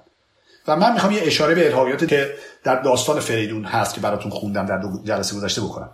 شاهنامه چاپ مسکو که در دهه 60 میلادی در واقع در مسکو توسط یه سری ایران شناس تصحیح شده بخش مفصلی از داستان فریدون رو می‌دونه. از جمله آزمونی که شاه یمن می‌کنه آزمونی که می‌کنه از فرزندان فریدون امتحان می‌گیره که میگن که دختران کدوم بزرگترن کدوم کوچکتر. یا سرمایی که میاره برای کشتن اون پسرها یا بعد از اون آزمون فریدون و اصلا نامگذاری فرزندانش اونو اصلا اتاقی می‌دونن که خب خیلی عجیبه. مخصوصا این قسمت آخر اصلا ما فلسفه نامگذاری این بچه ها رو باید بدونیم چیه. پس طبیعیه که این بخش جزو بخش اصلی باشه. و دکتر خالقی مطلق که شاید بهترین تاثیر شاهنامه رو به امروز انجام دادن این بخش رو جزء شاهنامه می‌دونن. بعد دقت بکنید که یکی از شاهنامه های بسیار مهم که امروزه کهنترین شاهنامه است که داریم. شاهنامه فلورانس در سال 1978 پیدا شده در کتابخانه در فلورانس ایتالیا. یعنی این شاهنامه بعد از زمانی پیدا شده که اصلا شاهنامه مسکو تصحیح شده. پس اگر که اون شاهنامه شناسان زمان چاپ مسکو هم در این دوره می‌خواستن تصحیح انجام بدن چه بسا اطلاعات بیشتری بشه هم شاهنامه فلورانس بعد از اون کشف شده هم شاهنامه بیروت. اینا شاهنامه هستن که بعد از اون پیدا شدن و تاثیرات جدید بر اساس اون انجام میشه. خب استاد فریدون جنیدی که یکی دیگه از کسانی هستن که شاهنامه رو تصحیح کردن یه بخش جالبی رو الحاقی می‌دونن و اون بخشی هستش که از ایرج دختری به دنیا میاد. دقت کنید ما اینو در چند بیت داشتیم که ایرج صاحب دختری میشه از ماه آفرید و بعد از اینکه این دختر بزرگ میشه به پشنگ شوهرش میدن و بعد بچه دار میشه. ایشون درست این چند بیت این وسط رو الحاقی می‌دونه. یعنی میاد میگه نه ماه آفرید منوچه رو به دنیا آورده. واسه این چند بیت وسطش نباید باشه. این هم نظر ایشون هستش توی زمین. اما دکتر خالقی مطلق که ما ایشون رو خب خیلی قبولش داریم و شاهنامه که درست کرده شاهنامه بسیار معتبریه. من می‌خوام اجازه بگیرم و در بعضی جاها با ایشون مخالفت کنم. و یکیش در اینجاست. اینجا ایشون دو بیتی از شاهنامه رو الحاقی می‌دونه که من نمی‌تونم اون رو جزء شاهنامه ندونم. این دو بیت از نظر من تأثیر گذارترین و مهمترین ابیات این کل این داستان هستن که وقتی براتون بخونم در جلسه باشم براتون خوندم. شاید شما با من موافق باشید که این دو تا بیت خیلی بیت مهمی هستن. که من سخت برام باور کنم که این ابیات از فردوسی نیست.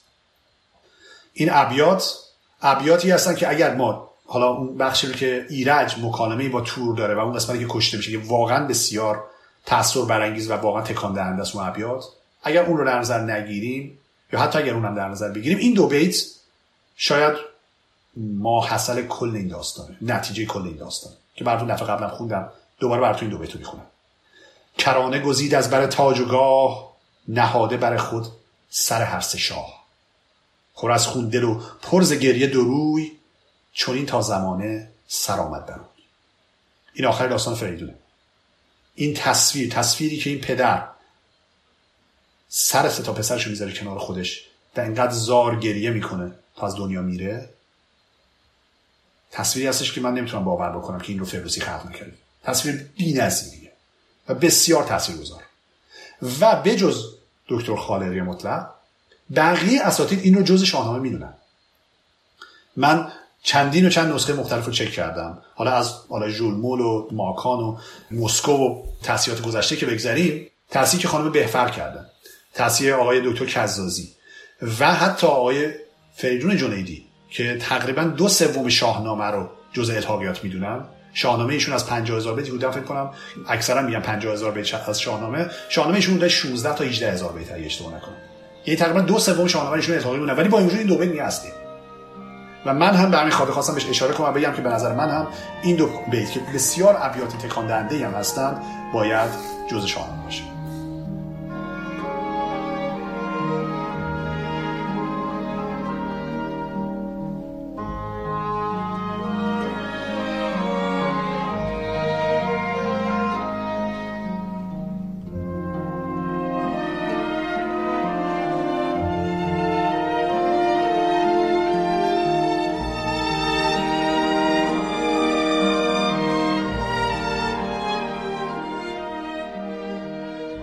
از این بگذاریم پیش از اینکه داستان امروز رو براتون بگم. یه پنج دقیقه دیگه من براتون داستان یک بیت از شاهنامه رو می‌خوام بگم که اینم داستان جالبی یک بیتی رو که من جلسه گذشته براتون خوندم و بهتون گفتم که اگر نه مشهورترین بیت شاهنامه باشه بیتی هست که اکثر ما به عنوان اولین بیت از شاهنامه شنیدیم.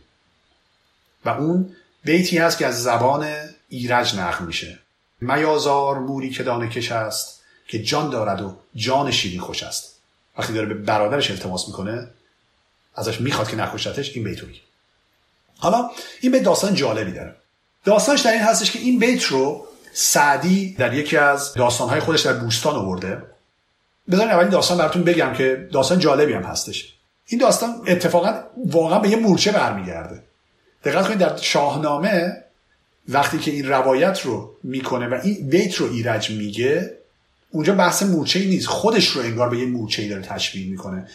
که جان داره و جان شیرین خوش نکشه بینش نبر داره زندگیشو می‌کنه. ولی سعدی روایتی که میگه اتفاقا روایتی مورچه است. میاد میگه که شخصی به نام شبلی که اتفاقا یکی از آدمای برجسته در قرن سوم چهارم هجری بوده میاد میگه که ایشون میره و از یک دکان گندم فروشی گندم می‌خره. و بعد میاره اینو خونه وسط این گندم ها یک مورچه ای رو می‌بینه.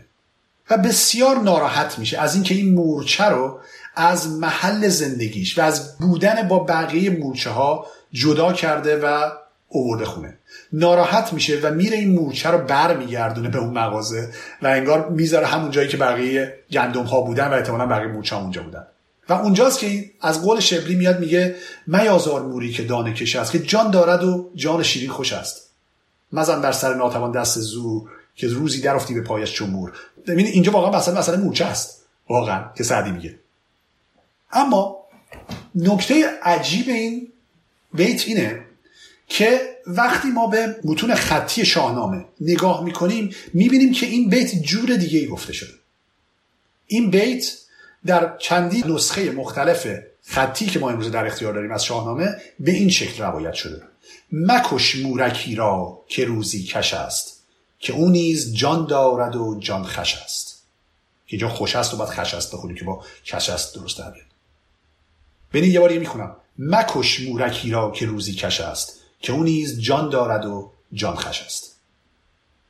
آقای دکتر خالقی مطلق این بیت رو به این شکلی که من گفتم برای شما درست می‌دونه و کتاب های گلرنج های کوهن ایشون یک مقاله داره که اصلا درباره این بیت توضیح داده و میاد میگه که ما نگاه وقتی بکنیم به نسخه های از شاهنامه که از زمان سعدی عقبتر بودند مثلا نمونهش گفتم شاهنامه فلورانس که مال 614 است یا شاهنامه لندن مال 675 البته فکر شاهنامه لندن اصلا این بیتو نداره درش. ولی خب شاهنامه دیگه مثل شاهنامه بیروت و اینا که فکر می‌کنم مال اواخر قرن هفتم هست. خب اینها می‌بینیم که وقتی نگاه می‌کنیم به این بیت این شکلی دارنش. مکش مورکی را دارن. نه میازار مورکی دانه کش هست اما چندین و چند نسخه که مال زمان بعد از سعدی هستند میازار مورکی دانه کش هست دارن. انگار که اونها از سعدی برداشت رو کردند و شاهنامه رو بر اساس اون نوشتن. این چیزی بود که ایشون میگه. البته خود آقای دکتر خالقی در یک جای دیگه ای بعد از اینکه این مقاله رو منتشر کرده میاد میگه من گشتم و متنی رو پیدا کردم به نام فرائد و سلوک که این متن مربوط به چهل و شیش سال پیش از بوستان سعدی است و در اونجا این بیت عینا اومده. میازار مولی که دانه کش است که جان دارد جان شیری خوش است. و ایشون از این نتیجه می‌گیره که پس در واقع سعدی رو از این موضوع بری می‌کنه که این بیت رو تغییر داده باشه. سعدی انگار از اونجا آورده. یا حداقل اینه که در اون زمان این بیت مصطلح بوده به این شکل. اما با این وجود ایشون همچنان رأیش بر اینه که این بیت درستش هست مکش مورکی را که روزی کش است. که تا یه حدی هم به نظر درست میاد. دقت بکنید ایرج داره التماس برادرش می‌کنه که نکشتش. بحث آزار نیست. بحث کشتنه. میگه مکش مورکی را که روزی کش است که اون نیز جان دارد و جان خش است. به این دوباره جان و مرگ و اینا رو در کنار میگه جان منو نگیر. منو نکش. پس به نظر میاد که این باشه. ولی سعدی طبیعی بوده یا سعدی یا هر کس دیگه حداقل طبیعی بوده که این رو اگر در یک جای دیگه استفاده کردن کلمه میازار رو آورده باشن. به خاطر اونجا اصلا بحث واسه کشتن نیست. در داستان شبلی که براتون نقل کردم از بوستان اونجا قرار نیست موچه رو بکشه میگه آزارش نده. همین که از وطنش جدا مونده همین که از دوستانش جدا مونده آزاره. خب این آزارش نده. بذار زندگی شد خب؟ پس این هم داستان این بیت که می‌خواستم براتون بگم و با این صحبت بریم سراغ داستان امروزمون که داستان پادشاهی منوچهر است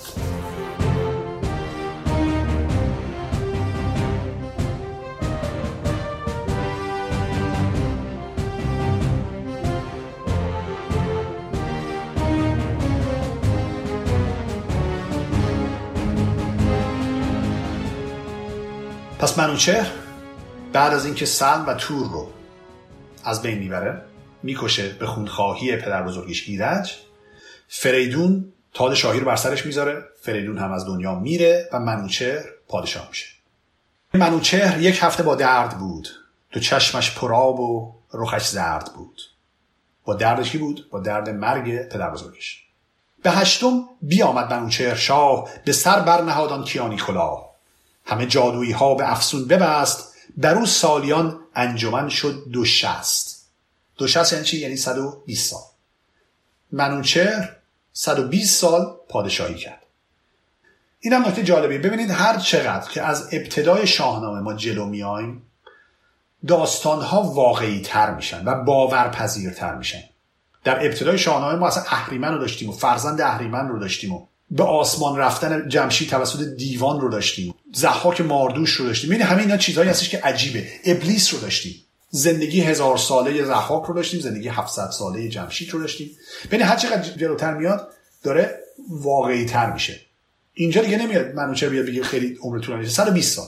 هرچند که 120 سال امروز خیلی زیاده. شاید بیشترین کسی تا حالا عمر کرده باشه حدود 120 سال عمر کرده. همه پهلوانان روی زمین بر او یکسره خواندند آفرین. چو دیهیم شاهی به سر برنهاد جهان را سراسر همه مژده داد. اینجا یه اشاره کلمه دهیم بکنم شاید قبلا گفته باشم. استاد جنیدی میگن که دیهیم تاج نیست. دیهیم بلکه یه پارچه بوده که بر سرشون میبستند و می‌گفتن که یونانی ها این سنت رو داشتن و از زمان اسکندر بوده که وارد ایران میشه. و ایشون بر اساس همین استدلال میان میگه اگر شما یه بیتی از در شاهنامه پیش از زمان اسکندر دیدید چون داستان اسکندر رو ما داریم در شاهنامه میگه اگر قبل از اون باشه این الحاقی این بیت و فردوسی رو نگفته.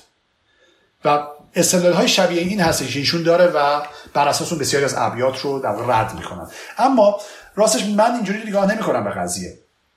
از کجا می‌دونیم که فردوسی همین موضوع رو می‌دونسته؟ از کجا می‌دونیم که تاریخچه دیهیم و اینکه این از اسکندر اومده که تا زمان فردوسی از زمان اسکندر بسیار ما راه داریم. حدود 1300 سال گذشته باشه. ما اشکانیان رو داریم که 500 سال عمر کردن بعد از اسکندر. سلوکیان رو تازه داریم. و بعد ساسانیان حدود 400 سال و بعد زمان فردوسی هم حدود 400 سال گذشته ازش. فکر می‌کنی آقای فردوسی لزوما باید این تاریخ رو می‌دونسته؟ احتمالاً نه. حالا به داد و دهشت و به مردانگی به نیکی و پاکی و فرزانگی منم گفت در تخت گردان سپر همم خشم و جنگ است و هم داد و مهر. زمین بنده و چرخ یار من است سر تاجداران شکار من است. همم دین و هم فره ایزدی همم بخت نیکی و دست بدی. شب تار جوینده کین منم همان آتش تیز برزین منم. این آتش تیز برزین هم جالبه اشاره می‌کنه به انگار آتشکده برزین مهر. که در خراسان هست. سه تا آتشکده معروف در ایران باستان وجود داشته که یه داشت آتشکده برزین مهر حالا در جای دیگه فرصتی شد من در مورد اینا صحبت می‌کنم. به هر اینا دقت می‌کنید اینا خطابه منوچهر هست. بسیاری از شاهان شاهنامه زمانی که پادشاه میشن در ابتدا خطابه ای رو مطرح می‌کنن و سخنرانی می‌کنن و در اون اشاره می‌کنن به اینکه چجوری می‌خوان پادشاهی کنن چجور شاهی هستند. و الان اینجا اینا صحبت های منوچهر هست که داره می‌کنه. خداوند شمشیر و زرین کفش فرازنده کاویانی درفش. فروزنده تیغ و برنده میغ به کینندرون جان ندارم دریغ. گه بزم در یاد و دست من است دم آتش از برنشست من است. ببینید گه بزم در یاد و دست من است میگه موقع بزم و شادی من بسیار بخشندم. در یاد و دست منه یعنی که خیلی بخشندم. دم آتش از برنشست من است. یعنی موقعی که میشینم روی اسب و سوار کاری می‌کنم در واقع از دم من آتش زبانه می‌کشه. بدان راز بد دست کوته کنم زمین را به کین رنگ دیبه کنم. گراینده گرز و نماینده تاج فضاینده داد بر تخت آج اما این هنرها یکی بندم. جهان آفرین را ستایندم. این خیلی جالبه. میگن که با وجود تمام اینی که داریم این همه در قدرت و شکوه و جذبه و همین چیزاش گفت و میگه ولی با این وجود بنده خدا. ابا این هنرها یکی بندم. جهان آفرین را ستایندم. به راه فریدون فرخ رویم. نیامان کهان بود گرما نویم. یا نیامان کهن بود گرما نویم. اینجوری هم می‌تونیم بخونیم. یعنی میاد دیگه با وجودی که ما تازه هستیم اما راه نیاکانمون و راه فریدون فرخ رو خواهیم رفت. همه دست بر روی خندان زنیم همه داستان ها یزدان زنیم. خواستی یه مقدار اینا صحبتشو می‌کنه یه بعد از اون همه پهلوانان آفرین می‌خونن به منوچر همه به به میگن به به چقدر نطق خوبی و چقدر کار خوبی قرار بکنی. و اینجا یکی از پهلوانان به نام سام بلند میشه. جهان پهلوان سام بر پای خواست چون این گفت که خسرو به داد و راست. ز شاهان مرا دیده بر دیدن است. ز تو داد و از من پسندیدن است. پدر بر پدر شاه ایران تویی گزین سواران و شیران تویی. دلت شادمان بخت بیدار باد بر این همت ایزد نگهدار باد. تو از باستان یادگار منی به تخت کیبر نگار منی. به بزمندرون شید تابنده ای به رزمندرون شیر پاینده ای زمین و زمان خاک پای تو باد همان تخت پیروزه جای تو باد. این داره ستایش می‌کنی پادشاهی؟ چو شستی به شمشیر هندی زمین به آرام بنشین و رامش گزین. خیلی جالب. میاد میگه که تا الان تو جنگ کردی. جنگ با کی؟ با سهم و تور. میگه تو این کارا رو کردی و شستی به شمشیر هندی زمین. یعنی زمین رو از ناپاکان پاک کردی. انگار شستشو کردی با کشتن سهم و تور. حالا میگه از این به بعد آرامش داشته باش و بذار بقیه کارها رو ما انجام بدیم. میگه چو شستی به شمشیر هندی زمین به آرام بنشین و رامش گزین. از این پس همه نوبت ماست رزم. تو را جای تخت است و بگماز و بزم. بگماز هم یعنی میگساری و بالخوری و اینا. میگن شما مزم داشته باش میگساری کن استراحت کن و کار رزم رو به ما واگذار کن. مرا پهلوانی نیای تو داد. یعنی کلمه نیا رو توضیح دادم براتون. نیا یعنی پدر بزرگ یا پدر پدر بزرگ. یه مهم نیستش. از پدر بزرگ به بعد میگن نیا. میگه مرا پهلوانی نیای تو داد. به فریدون اشاره می‌کنه. دلم را خرد هوش و رای تو داد. پس از پیش تختش گرازید سام پسش پهلوانان نهادند گام. یعنی میگه بعد از که این نطخو کردش سام از در بیرون رفت با احترام و پهلوانان دیگه هم به دنبالش رفتن. خب این ابتدای پادشاهی منوچهر بود که به این شکل این ابیات توصیفش کرد. حالا داستان اصلی ما از اینجا شروع میشه که عنوانش گذاشته داستان زال و رودابه ولی حالا تا جایی که به رودابه برسیم یه مقدار کار داریم. فعلا داستان داستان زاله حالا ببینیم داستان چیه کنون پرشگفتی یکی داستان به پیوندم از گفته باستان. این کلمه پیوستن دقت بکنیم. به معنی به نظم در آوردنه هر جایی که میگه من بپیوندم یک داستانی رو یعنی دارم به نظم می‌کنم یعنی دارم شعر در میارم از گفته باستانم یعنی از گفته پیشینیان دیگه از همون کتاب مرجعش که نامه باستان اصلا نامش رو می‌ذاره. نگه کن که مر سام را روزگار چه بازی نموده پسر. هوش دار یا گوش دار. یعنی سام همین سامی که اینجا معرفی شد و البته اشاره بهش در داستان فریدون هم شده بود یکی از پهلوانان بود. اینجا میاد میگه ببین زمانه چه بازی با سام می‌کنه. در داستان سام رو می‌خواد برامون بگه. نبود هیچ فرزند مر سام را. دلش بود جوینده کام را. میگه فرزندی نداشت و آرزو داشت فرزندی داشته باشه. نگاری بودن در شبستان اوی ز گلبرگ رخ داشت و از مشک موی. بری اینجا باز اشاره می‌کنه به شبستان و نگاری میگه یک همسرش در شبستانش. این دلیل نداره که حتما تنها همسرش بوده باشه. ولی به هر حال یکی از همسرانش که نگاری هست اینجا اشاره می‌کنه بهش از آن ماهش امید فرزند بود که خورشید چهره برومند بود.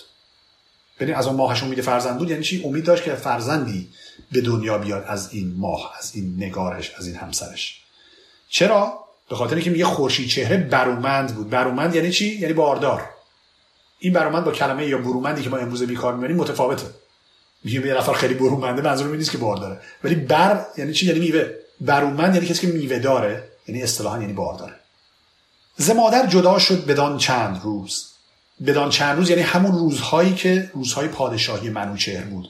شرحش رو شنیدین. میگه ز جدا شد بدان چند روز. نگاری چو خورشید گیتی فروز. به چهره نکو بود بر سان شید. شید یعنی چی؟ یعنی خورشید.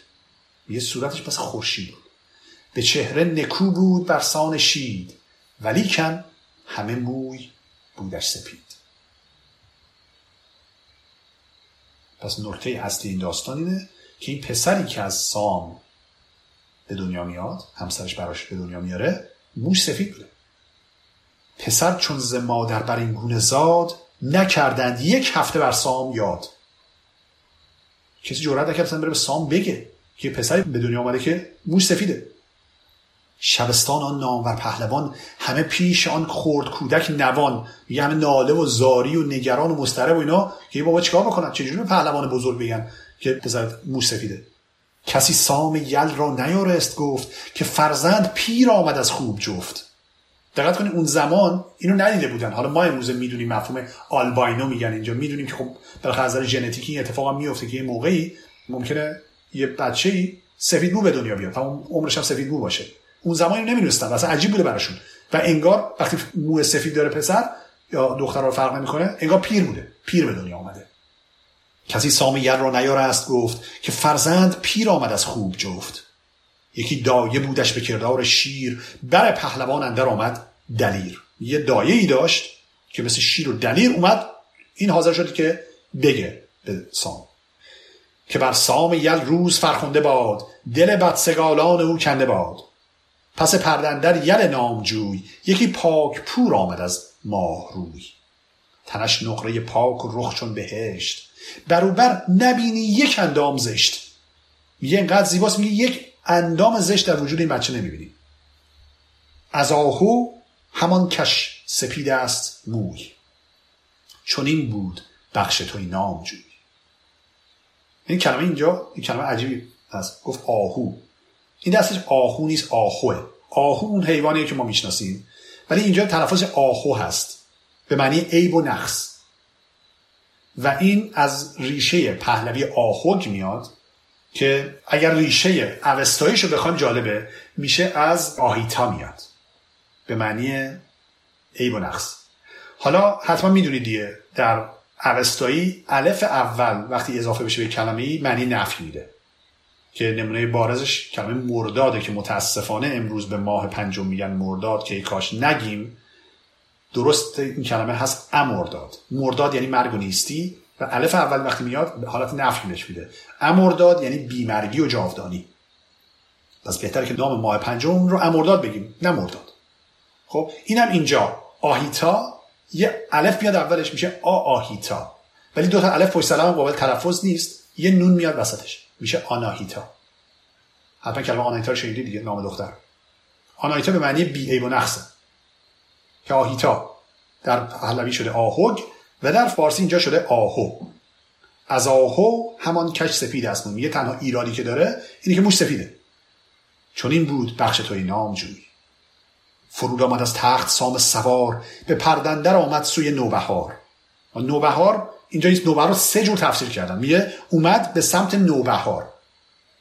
سه تا تفسیر کردن برای. یکی گفتن که نوبهار یعنی همین پسری که به دنیا اومده که خب مثل تازه است بهار دی نوبهار دی اومده این پسر رو ببینه یه تفسیر دیگه کردن که اومدن گفتن نه نوبهار همون همسره. اومد پیش نوبهار در واقع لقبی از ستایشی هستش که از همسرش کرده به نام نوبهار. و سومی اصلا یه چیزی کاملا متفاوت. میان میگن نوبهار این آتشکده نوبهار بلخو میگه. که میگه برای نیایش رفته به نوبهار. که حالا این یه ذره دور از ذهن به نظر میاد. چون بعدش میاد میگه چون فرزند را دید مویش سپید ببود از جهان سر به سر ناامید. یعنی رفته فرزندش رو ببینه دیگه. میگه ناامید شد دنیا. سوی آسمان سر برآورد راست ابا کردگار او به پیکار خواست. یعنی شروع کرد با خدا پرخاشجویی کردن. دیدی یه موقعی وقتی یه اتفاق خیلی بدی میفته حالا همیشه همه میگن خدا خدا جون من خدایا همه ستایش می‌کنن خدا ولی یه موقعی شاکی میشن شروع کنن بعد بیرا گفتن به خدا. اینم به نظر میاد که شروع کرده طلبکاری کردن از خدا. که برتر از کجی و کاستی بهی زان فضایت که تو خواستی. اگر من گناهی گران کردم و اگر کیش آهرمن آوردم به پوزش مگر کردگار جهان به من بر ببخشایدن در نهان؟ اینجوری تصور می‌کنه پیش خودش که اگر که یک چنین پسری سفید مو خدا بهش داده به خاطر که یه گناهی کرده و داره می‌خواد آمرزش می‌خواد میاد میگه چرا من اینجوری تنبیه کردی؟ اگر من گناهی کردم منو ببخش. بپیچد همین تیر جانم ز شرم بجوشد همین در دلم خون گرم. این دارم رنج عذاب دارم می‌کشم. از این بچه چون بچه اهرمن سیه پیکر و موی سر چون سمن. سمن یعنی یاسمن یعنی سفید دیگه. ولی میگه سیاه پیکر اینم نکته جالبه. که تناقضی است که تو این داستان هستش و خیلی واضح نمیگه. ببینید اون بالا دایه وقتی رفت برای صحبت کرد گفت تنش نقره پاک. یعنی چی؟ یعنی تنش سفیده.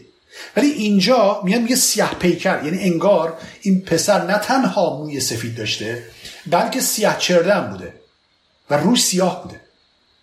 که این باز میان میگن که به یه نوعی به تفکر گذشته برمیگرده که شیاطین و اهریمنان و دیوان و اینها رو سیاه رو و سپید مو بودن. که اینو در هفت خانه رستم یه اشاره به این می‌کنه انگار. انگار دیو سفید که رستم میره به نبرد دیو سفید اونجا اون دیوم سیاه رو بوده سفید مو. حالا به هر حال میگه از این بچه چون بچه اهرمن سیاه پیکر و موی سر چون سمن چو آیند و پرسند گردن کشان چه گویم از این بچه بد نشان ببین بیشتر نگران آبروشه.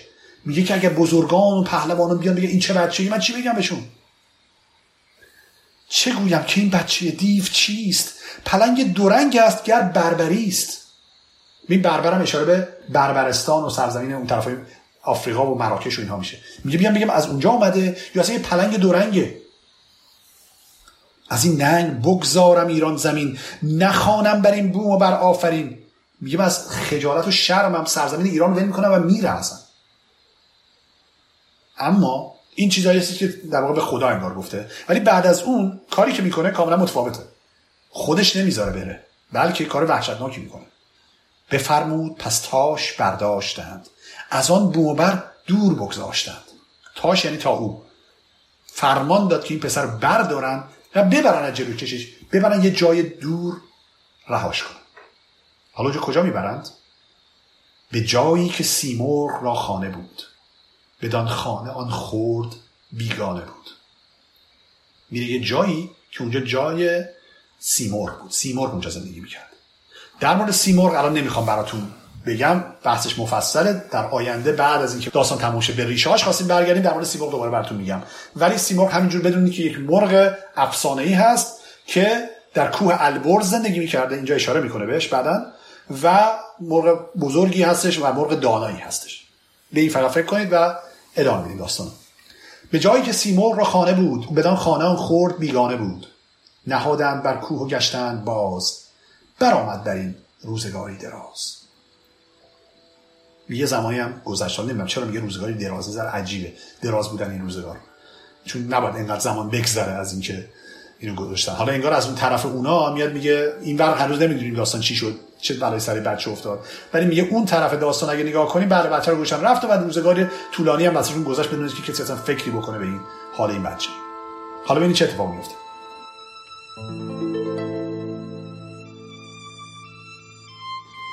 چنان پهلوان زاده بیگناه ندانست رنگ سپید و سیاه. این بچه سفید و سیاه می‌دونسته چی مگه؟ که سفید بده سیاه خوبه. یه نوزادی بیچاره. معصوم. چنان پهلوان زاده بیگناه ندانست رنگ سپید و سیاه. پدر مهر و پیوند بفکند خار. جفا کرد با کودک شیرخوار. حالا اینجا فردوسی باز داره قضاوت می‌کنه. یادتون نره. هر جایی در داستان یه اتفاق یک دفعه غیر عادی و متاثر کننده میفته فردوسی از زبان خودش حرف می‌زنه. اینجا میگه یکی داستان زد بر این شیر پیر کجا کرده بود بچه را سیر شیر. میاد میگه شیر پیر زمانی که به بچهش شیر داده بود این دو تا شیر متفاوتن حتی متفاوتن تلفظ میشه. دقت کنی شیر پیر این شیر اولی شیر می‌گفتن.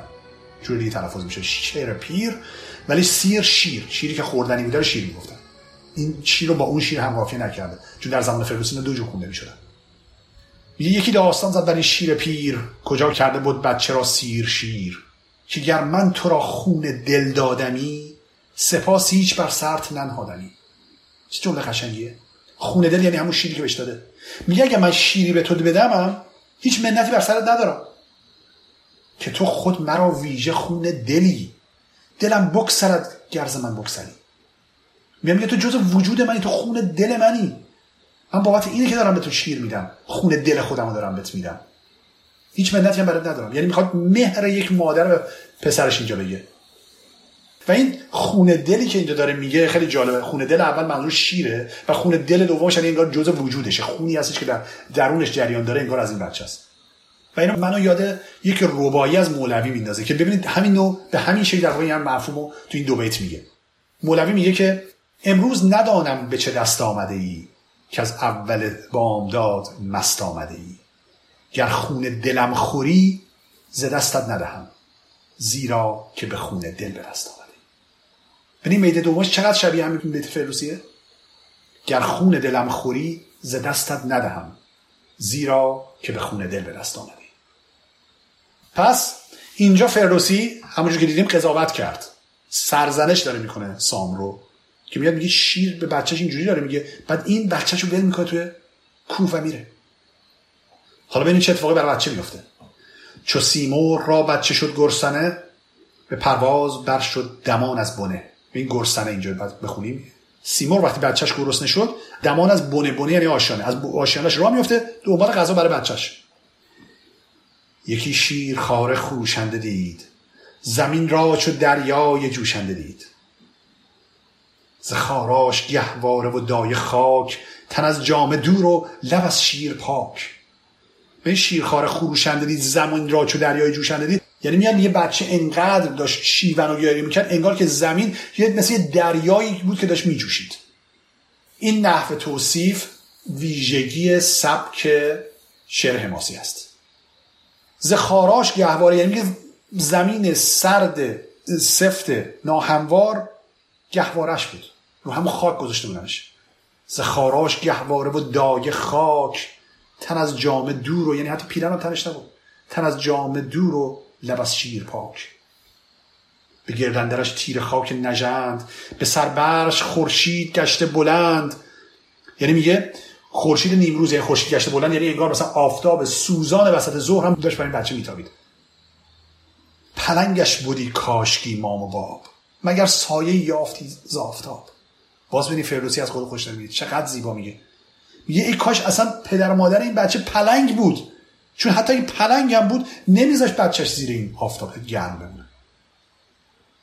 پلنگش بودی کاشکی مام و باب مگر سایه یافتی ز آفتاب. فرود آمد از ابر سیمرغ و چنگ بزد برگرفتش از آن گرم سنگ. ببردش دمان تا به البرز کوه که بودش بر آنجا کنام گروه. پس آشیانه سیمرغ همونجوری گفتم در کوه البرز بوده. که اینم در اسطوره‌های ما این وجود داره. کوه البرز کوه بسیار مهمیه بسیار اتفاقات مهمی توش میفته. از جمله سیمرغ هم در البرز کوه زندگی می‌کنه. که البته این البرز اون البرزی که امروز می‌شناسیم نیست در ادامه داستان دلایلش رو خواهیم دید. از اون طرف هم میگه اونجایی که کنام گروه بوده یعنی ظاهرا به شکل گروهی هم زندگی می‌کردن میره همون جایی که سیمرغ بودن. سوی بچگان برد تا بشکرند بدان ناله زار او ننگرند. میگه بردش اونجا که بچه‌هاش بخورن اینو و اصلا توجهی هم به گریه و شیون این بچه نکن خب مرغ دیگه پرنده است دیگه. شکارشه این. اما حالا چه اتفاق میفته ببخشود یزدان نیکی دهش. همه بودنی داشت اندر بوش یا زهش. هر دفتش هست. میگه خدا رحم آورد بر این بچه و بخشید بر او و باعث شد که حالا بیت بعد میگه چی؟ نگه کرد سیمور با بچگان بدان خورد خون از دو دیده چکان. میگه نگاه کرد به این بچه که داره خون داره گریه می‌کنه. هم سیمور هم بچهاش نگاه کردن. شگفتی. به دوبر فکندند مهر. بماندند خیره در آن خوب چهر. یعنی مهر این بچه به دل اینا افتاد و تصمیم گرفتن که نکشنش و نخورنش. اون بیت بالا یه نکته رو گفت به این می‌خوام یه خورده بهش اشاره بکنم. دقت کنید. گفت ببخشود یزدان نیکی دهش. همه بودنی داشت اندر بوش. یعنی تقدیر بر این بود که این بچه زنده بمونه. و این خیلی معنی عمیقی داره اینجا. ببینید انگار داره به یک نوعی به ما میگه این پسر که زال هست می‌دونیم یه داستانهای بعدی رو که بدونید می‌فهمید که این زال پدر رستمه. قرار بوده این بچه زنده بمونه که رستم از اون دنیا بیاد. مشابه این ما در جای دیگه در شاهنامه داریم در داستان پادشاهی کیکاووس یه جایی هستش که کاووس تصمیم می‌گیره به آسمان بره. یه سری عقاب گرسنه رو بر میداره و اینا رو میبنده به پای تختش رو تخت میشینه. عقابا به حساب یه گوشتی هم اون بالا میبندن که مثلا می‌خوان عقابا برن رو بگیرن میرن به آسمان. میرن با آسمان تا جایی که عقابا خسته میشن و سقوط می‌کنه از اون بالا. کاووس از اون بالای آسمان به زمین میفته ولی نمیمیره. و اونجاست که فردوسی یه بیتی میگه. میاد میگه که تقدیرش بر این نبود که کیکاووس بمیره چون قرار بود که کیخسرو از او زاده بشه. کیکاووس پدر سیاوش و سیاوش پدر کیخسروه. کیخسرو هم شخصیتی هستش بسیار اسطوره‌ای و مقدس. و انگار قرار بوده که این کیخسروی مقدس به دنیا بیاد و به همین دلیل که کیکاووس پدر بزرگش با وجودی که کاری که کرده بوده از دید شاهنامه نکوهش میشه. چون می‌خواسته بره به آسمان و انگار می‌خواسته به راز ایزد پروردگار دست پیدا بکنه و به این خاطر نگوهشش می‌کنه. ولی با این وجود تنبیهش این نبوده که بمیره. چون جهان و تقدیر چیز دیگه ای برای اون مقدر کرده. اینجا هم همین رو اشاره می‌کنه. میاد میگه زال نباید میمرده. و انگار اشاره به این می‌کنه که بر رستم به دنیا شکاری که نازکتر آن برگزید. بدو داد تا او به لب میمزید. یعنی میگه از این شکارهای دیگه که داشتن یه مقدار نازکش و چیزی داد به این بچه که مزمزه بکنه. و بچه که نمی‌تونه چیزی بخوره که. حالا انگار با خون اون میمکه و ذره ذره شروع می‌کنه گوشتای نرم خوردن و اینجوری بتونه سیر بشه بچه. چون اولین مسئله اینه. حالا فرض کنید که شما یه بچه رو نکشتن ولی خب بالاخره بچه میمیره همینجوری خودش اگه چیز نخوره. پس شروع می‌کنن از شکار خودشون؟ بهش میدن. بر این گونه تا روزگاری دراز برآورد و دارنده بکشاد راز. این دارنده بکشاد راز یعنی میگه این راز کم کم برملا میشه. حالا راز چی؟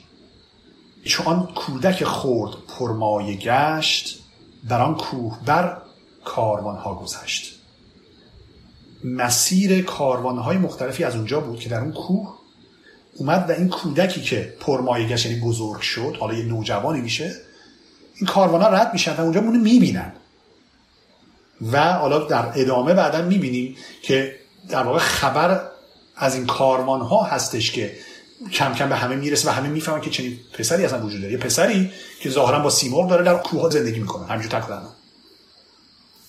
پس اینه اون رازی که گشاده شده. یکی مرد شد چون یکی زاد سرف برش کوه سیم و میانش چو قرب یه برش سینش مثل کوه بزرگ قوی و میانش چو قرقر و یه نی. یعنی میان باریک. دیدین یه آدم قوی خیلی پهلوان باریک میانشون و سینه پهن دارن. نشانش پراکنده شد در جهان بد و نیک هرگز نماند نهان.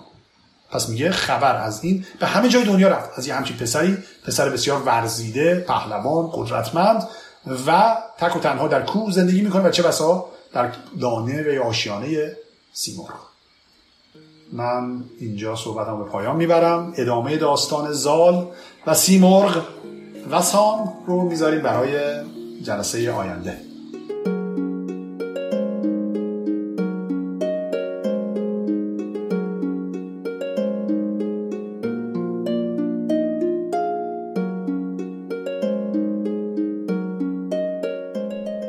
امیدوارم از این گفتار بهره برده باشید.